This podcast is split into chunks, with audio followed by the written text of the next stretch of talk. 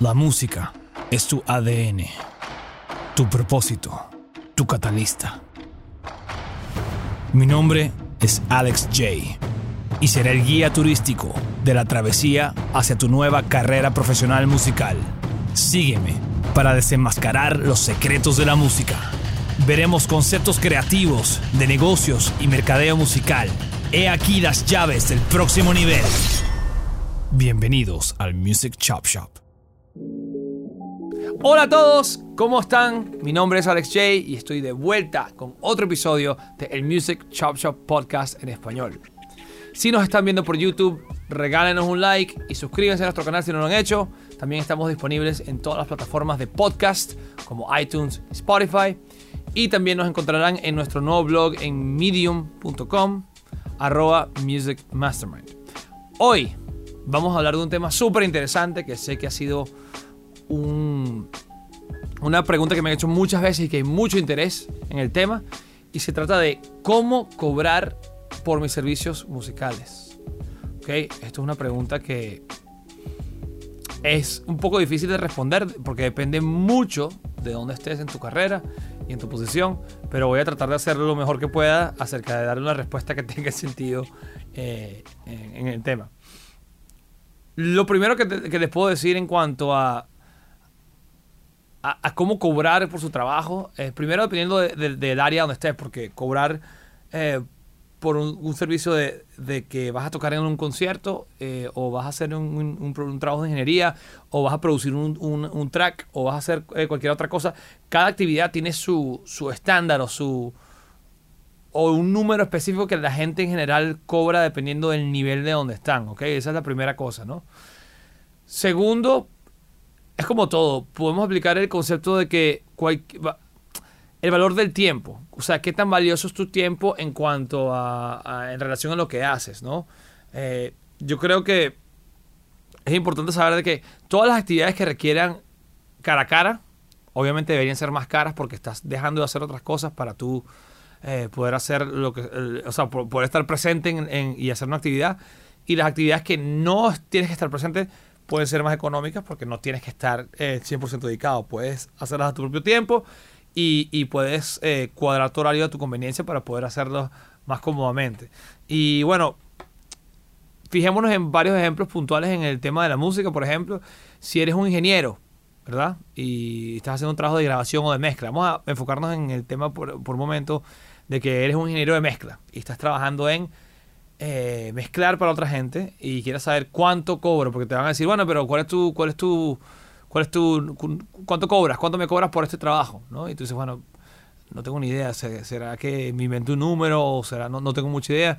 Lo mejor que puedo hacer en ese momento es, una, preguntarle a gente que ha hecho eso antes que cuánto cobran por su trabajo. Normalmente em, em, empezaría obviamente por gente que esté cerca a algo similar que tú, o sea, que, que, no, si estás empezando, por ejemplo, no gente que haya trabajado eh, con muchísima gente, sino gente que está más o menos en ese mismo ámbito que tú, y preguntarles, mira, eh, quisiera nada más por curiosidad eh, saber cuánto cobra su trabajo. A veces también una táctica que yo utilizaba, sobre todo cuando estaba estudiando, que, que sabes que la gente a veces no me quería decir los precios, iba como en plan cliente, en averiguar, mira, quiero trabajar en un proyecto musical y me gustaría contratarte por un proyecto, ¿cuál, ¿cuál es tu tarifa? ¿no? Y, así es como averigüé muchísimos precios de gente cerca mío que yo quería eh, saber cuánto cobraban, pero no necesariamente eh, quería trabajar con ellos, pero quería saber y, sabía que no me iban a decir.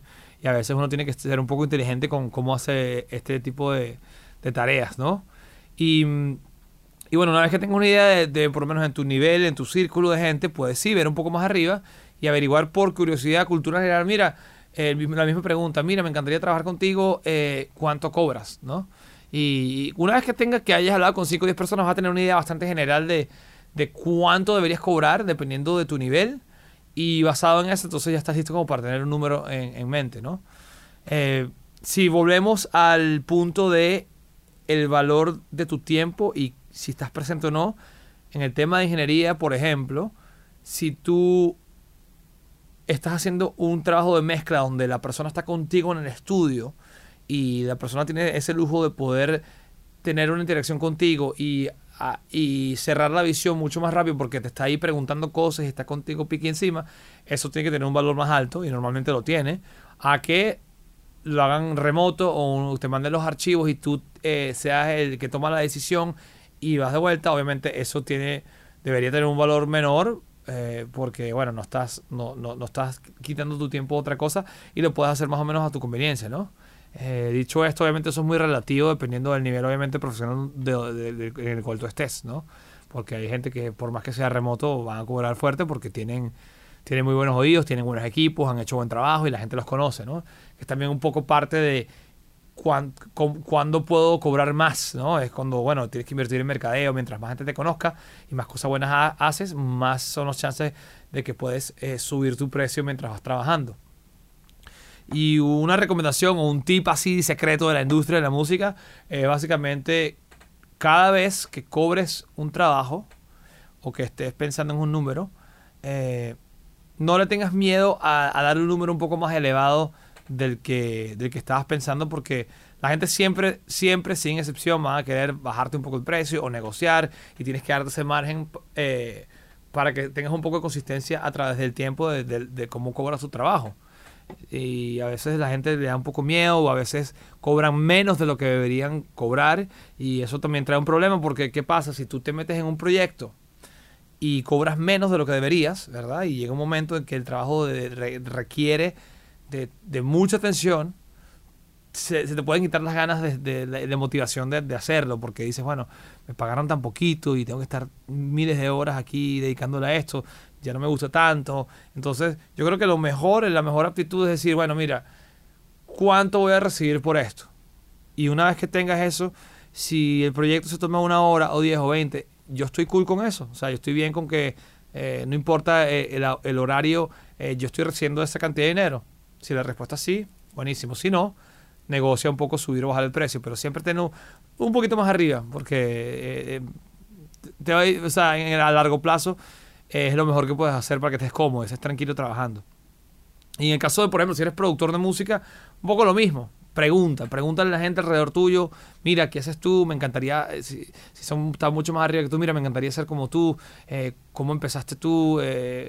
Cuánto cobras ahorita y si no te quieren responder porque no pueden o sencillamente no quieren por cosa de ellos, pues haz el approach que te dije de, de llegarles en plan de, mira, me encantaría trabajar un proyecto musical, tengo un presupuesto, pero me encantaría saber cuánto cobras para saber si dispongo del dinero para, para llegarle a tu presupuesto y así vas averiguando cuánto cobra la gente, ¿no? Y, pero sí, cada cierto tiempo sale al mercado y haz eso para ver cuánto vales, ¿no? A ver si puedes subir un poco el precio, bajarlo, dependiendo de qué tan activo has estado si la gente te conoce, si has hecho buen trabajo, puedes siempre subir un poquito más y seguir en, ese, en, en esa escalera, ¿no?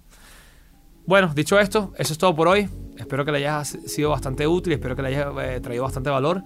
Si tienen alguna pregunta, duda comentario o quieren compartirnos su experiencia en, con el, tema de cuánto cobrar, eh, por favor escríbanos en YouTube aquí en los comentarios o nos pueden enviar un correo electrónico. También quiero recordarles que tenemos una página increíble de recursos que vive en musicmastermind.com recursos, donde tenemos los replays de este episodio y de todos los episodios, más herramientas gratis, súper chéveres que están ahí para ustedes. Así que lo que tienen que ir a la página y ver todo, todo lo que tenemos ahí. Dicho esto, nos vemos el próximo viernes con otro episodio del Music Chop Shop en español. Este que está aquí se despide, los quiero mucho. Hasta el próximo viernes. Cambio fuera.